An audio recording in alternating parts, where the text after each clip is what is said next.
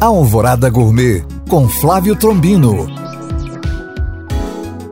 Olá, meus queridos ouvintes. Fui convidado pelo casal Edilson e Denise da pousada Vila Moura Olival que fica em Acuruí, distrito de Tabirito, a participar de uma vivência do azeite, da colheita da oliva até a mesa. E se você acha que azeite é para ser usado só na salada, está enganado. A receita de hoje: mousse de chocolate com azeite. Ingredientes: 4 ovos, 3 xícaras de chocolate 70% meio amargo, uma xícara de açúcar mascavo, meia xícara de leite de coco e 6 colheres de sopa de azeite de oliva. Modo de preparo: separe as gemas das claras, bata as gemas na batedeira com açúcar e acrescente o chocolate derretido. Acrescente o azeite de oliva e o leite de coco. Bata até incorporar acrescente as claras em neve e por último misture a massa lentamente. Distribua em potes e coloque na geladeira por pelo menos uma hora.